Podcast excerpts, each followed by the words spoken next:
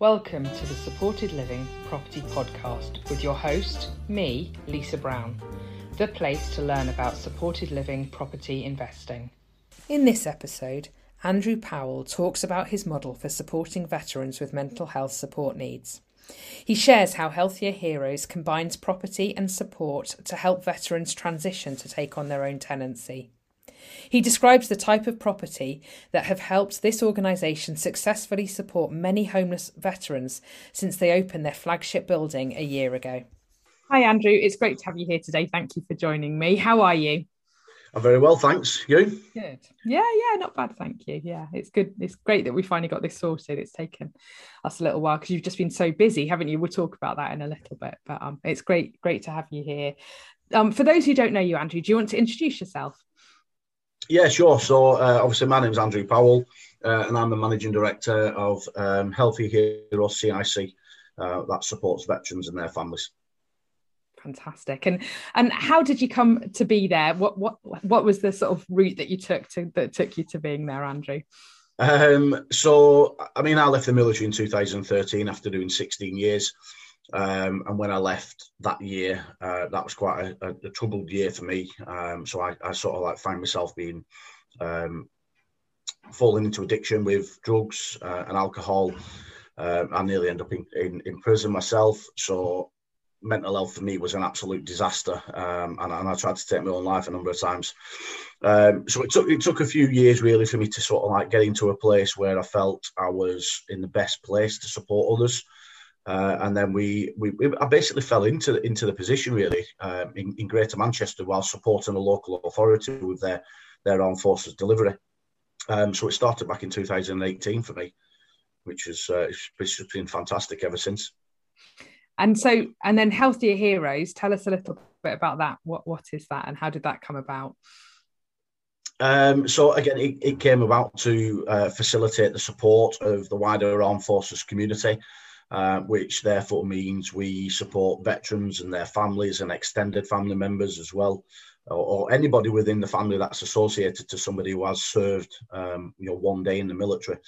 Um, so that just again sees us supporting them with drug, uh, drug and alcohol addiction, extreme and complex mental health support, um, welfare benefits, um, housing, um, we're, we're now supporting veterans in custody as well. Um, so we're doing a lot of work within within prisons across the northwest to enable that uh, that transition um, out of uh, out of custody and, and, make it as seamless as possible into uh, in, into the communities again fantastic because that's often where people fall over quite a bit isn't it? Is that you know there's lots of, of places where where the support's needed desperately but when that transition from prison to um, living out of prison is is very difficult for people isn't it? So yeah um, absolutely. Of course it is. I mean you know they get institutional institutionalized in there and and they they're part of a routine and a regime and and whatnot for however long that they're in custody for so you know to come out of that very much like uh, a soldier being in in, in the military mm.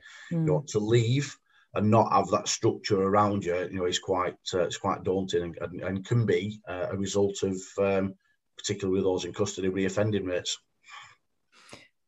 and um the the work that you do is from from my understanding is based at Bancroft House. Is is that right? That's where you're, you're based as as healthier heroes. And we had Sean on um the podcast ages ago when it was a, a, a Facebook live and it was mm. it was sort of very much in its infancy. But she came on and talked about um, she was the property developer who developed the scheme, the building for you, and um, and she talks about um, how she purchased that using SSAS funds. And if anyone's interested, it's worth digging back into that one. I think it's about episode seven that she she um speaks about it.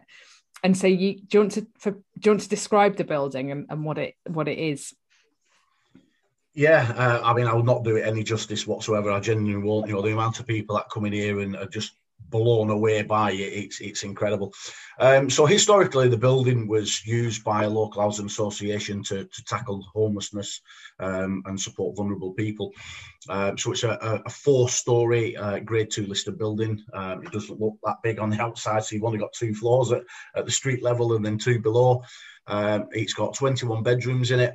Uh, best way to describe it is if you are walking down a Premier Premier Inn corridor and you've got the rooms off either side, and the rooms are very much like a, a Premier Inn room as well. Uh, that's how they've been designed. Um, so 21 bedrooms, number of uh, office, obviously office space for support staff, um, a couple of um, therapy rooms downstairs, counselling rooms, Reiki rooms, um, and then downstairs in the basement, so to speak, we've got two training rooms um, that get used on the on a daily basis. Uh, then we've got a large communal kitchen, uh, which is it's got about five ovens and it's absolutely massive. Um, then we've got a lounge, which is set up with TVs and bookcases and settees and pool tables um, laundry room, and then right out the back um, we've got a, a fantastic space, which uh, which back in its day used to be a swimming pool. So you can appreciate the size of it, uh, and, and obviously the amount of light that comes in. Uh, it's incredible. So that that now forms um, a, a, gym for for the guys, uh, but equally it's it's got the opportunity to be sort of um, reutilized as well, half of it for, for a community cafe. So we've got a commercial kitchen attached to the back of that as well. So it's that uh, provides an employment aspect, is it, for the people live, living in the house, or? Uh, so not an employment aspect right now because anyone that's living within Bancroft are not not employment ready. Right. Um, so they, they have got quite complex mental health or addiction mm-hmm. issues or various amounts of, of other things. So, but it does forge them an opportunity to be able to volunteer, mm-hmm. um, you know, give them that sort of reintegration back into the community and, and, and a bit of social integration uh, rather than socially isolating themselves. Uh, but we've, we've just opened a shop as well. Uh, so we've got a charity shop now called Frontline Furniture. Uh, and that's open uh, obviously throughout the week now, uh, providing affordable house household goods for for the community. So the lads volunteering there as well. Um, so again, it's part of that transitional that transitional space.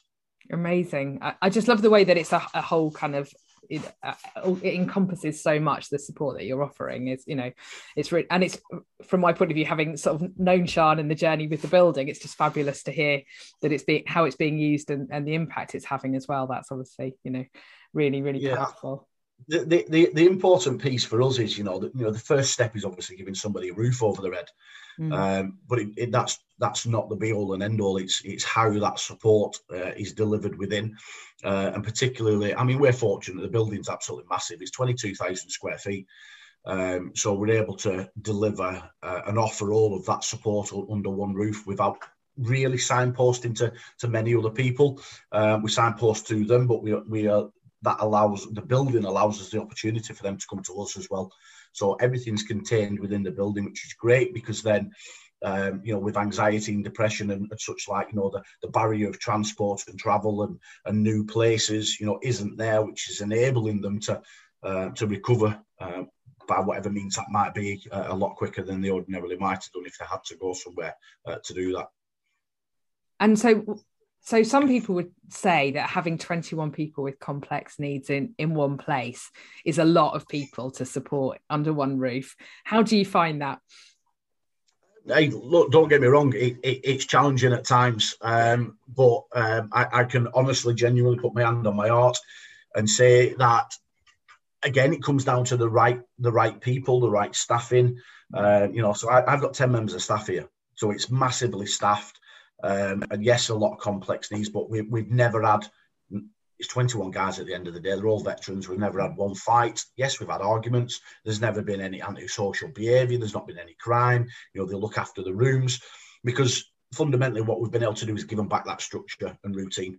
So we keep them active, we keep them engaged all day long, um, and and and fundamentally, you know, respect is a big thing. You know, so it's not just about them respecting us for providing the service that we offer them, we respect them. It's equally important that we give them the, the, level of respect that they're due, and you know, and it works both ways. Yeah, yeah, absolutely. And then when people, um, I mean, how long have you been open now, Andrew? With the- uh, so nearly a year. So we opened on the seventh of December last year in the midst of COVID.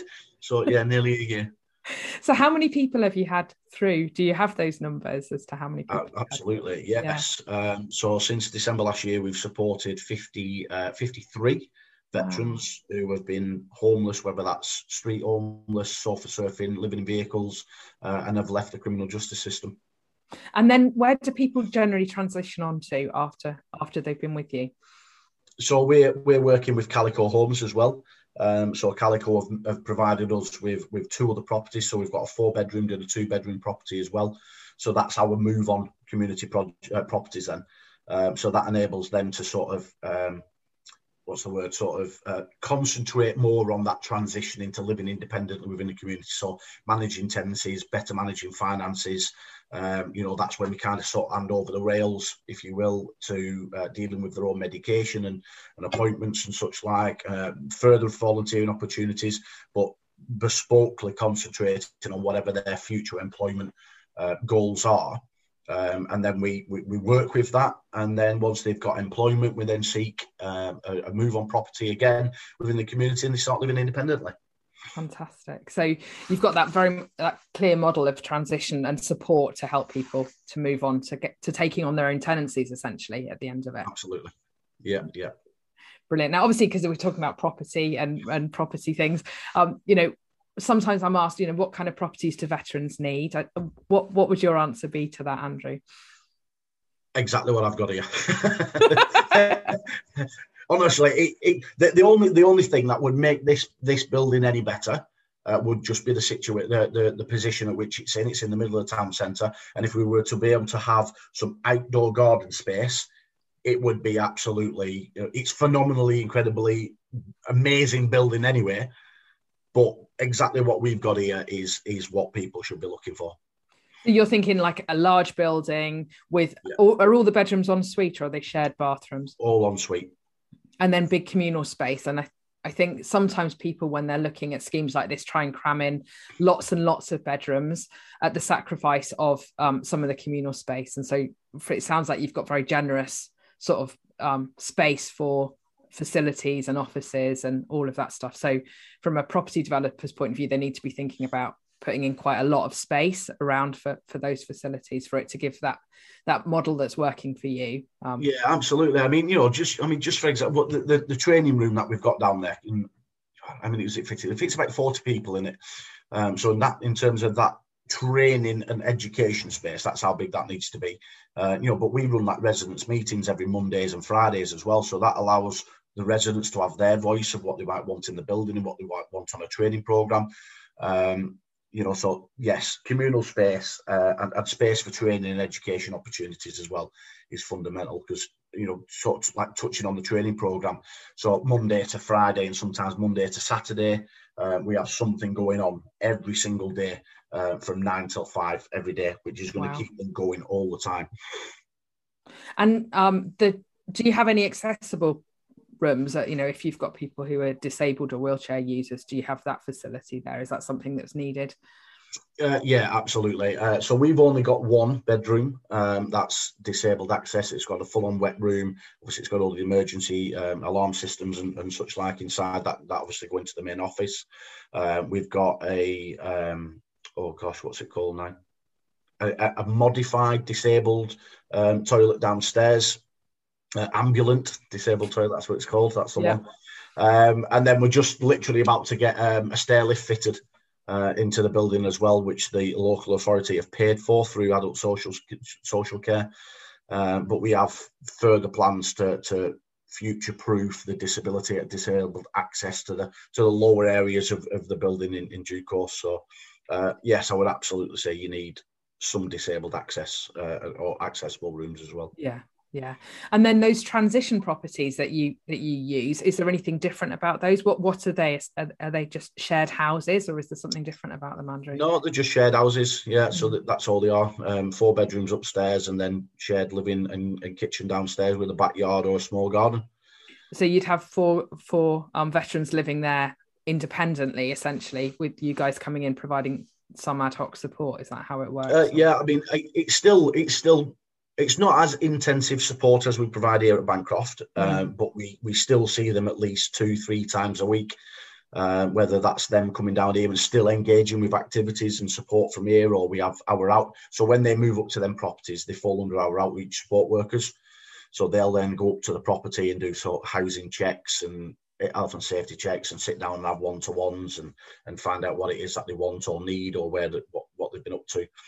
Um, so yeah, we still continue that support. It it doesn't end. For, well, it never ends for us, to be fair, because then when they leave and move into the community independently living, uh, they still fall under the community outreach. But it's more just as and when they need us, and you get to walk through that door whenever they want, even if it's just for a brew and a coffee. Um, you know, it, it, we're just there. We're there all the time. And that's so so important because, you know, the veteran mental health journey isn't a straightforward trajectory, is it? Where you go from being poorly to being well. It's not like that. It's it's a very bumpy road, isn't it? Very, very. and so being able to carry on offering that support and having that big um, building that people can just identify with and know that they can just pop back in, like you say, and have a brew and sit down with someone, that must provide so much support for for people and for families as well, which is what you offer as well, isn't it? Which is something that's a bit unique, I think. Yeah, absolutely. I mean, one of our rooms downstairs is a family room, so we've got and it's got again all the rooms downstairs have got their own ensuite, like sort of shower shower bathroom. So when the lads, so many of the guys have been disengaged from their families for quite some time, and, and particularly the children. So what we've been able to do is demonstrate to the families or ex-partners that said veteran has, has been through a period of recovery and he is where he is. So they're now allowing them the opportunity to start forging the relationship with children again. So we have that family room downstairs, which is set up with settees and toys and playstations and God knows what else. Um, and you know, it's a safe space for them to take the children. Uh, but equally, we're also supporting obviously children's uh, ch- children's services with um, supervised visits with other other service users and, and their children. Um, so we, we we try to do everything we possibly can, but obviously in, in a safe and controlled manner. And how have you found the community has um, taken to the the building being there and the service you're offering? How have you found that? uh, unbelievable, absolutely unbelievable. I mean, the community and all the businesses and such like. Um, I told you how big the building is. I didn't spend one pound on setting wow. this building up, so it, it's incredible, absolutely incredible. That people love it, and we're getting calls constantly. People turning up the door, wanting to, to offer their services through volunteering or making donations, or you know, just just a wide plethora of things. But the support's been incredible. Wow, that's so good to hear, isn't it? Mm-hmm. That's brilliant. For um, property investors who might be thinking that they want to develop properties for veterans or get involved in this area of support, is there any advice you have for them, Andrew, or anything you think they should be thinking about? Um, so yeah, I, I, mean, look, there are people out there who do do this for the wrong reason. It's all about the money, and fundamentally, yes, people have got to make money. Um, but if you're going to provide this sort of service, then you know you've got to think about the the end users at the end of the day. Um, so right staff, right people, the right staffing levels. Um, and it's not just about you having a building and putting people in, it's, it's having the right connectors as well. Um, so the right people to deal with the, the mental health, the addiction, the welfare, the benefits, and having all of those part of the having a piece of the pie. Um, and, and, I'm more than happy to sort of can do do some consultancy work uh, from my perspective, from uh, to, to, to assist and support people if if necessary. Brilliant. Thank you, Andrew. It's been really great chatting to you today. today. Thank you. Thank you, Lisa. Much appreciated.